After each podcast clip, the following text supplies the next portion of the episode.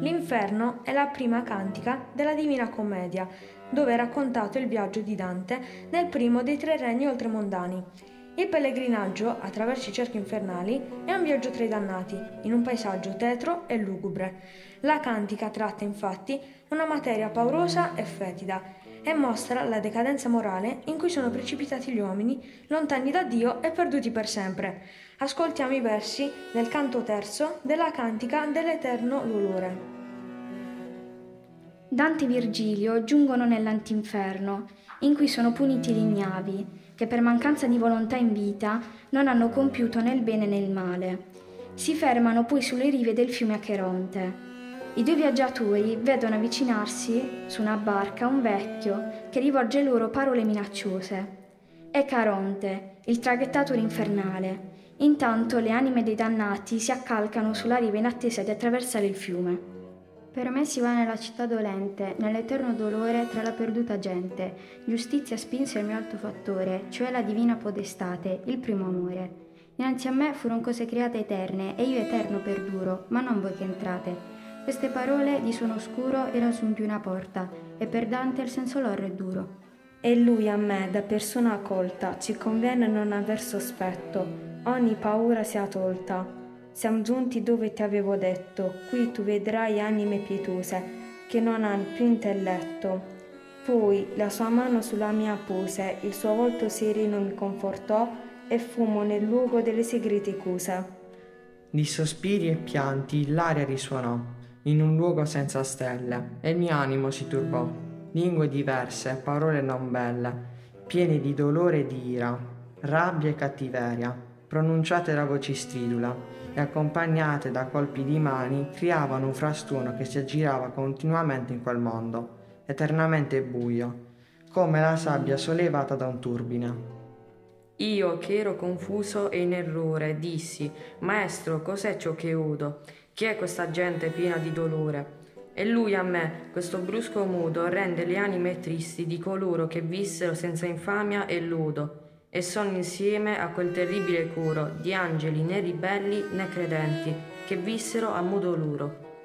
Ed io, Virgilio, ma è tanto grave da lamentarsi così forte? Rispose, in breve ti dirò delle anime ignave. Costoro non sperano di aver la morte così bassa e cieca è la loro vita, che invidia hanno dell'altrui sorte.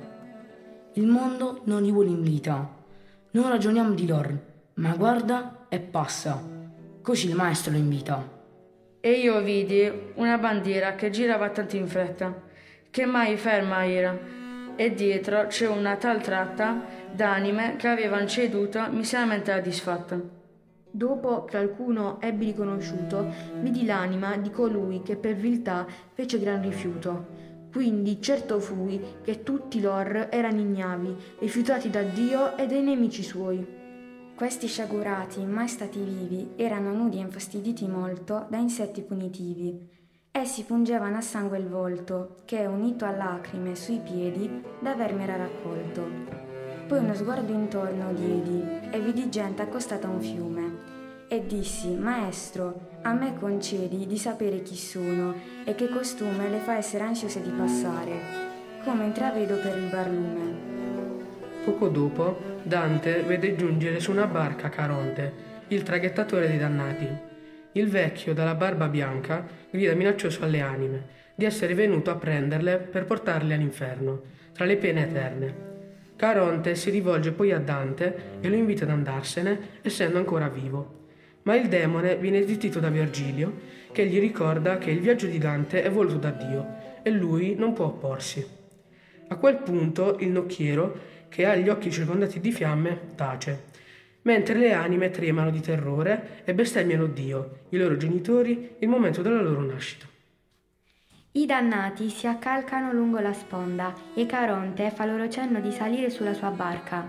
Stipa le anime dentro di essa e batte col suo remo qualunque anima tenti di adagiarsi sul fondo.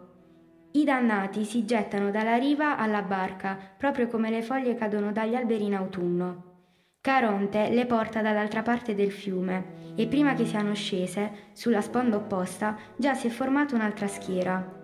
Virgilio spiega a Dante che tutti i dannati finiscono sulle sponde dell'Acheronte e qui la giustizia divina li spinge a desiderare ardentemente di passare dall'altra parte. Perciò non c'è da stupirsi se Caronte protesta per la presenza di Dante in quel luogo, dal momento che il poeta è destinato a darsi il salvo.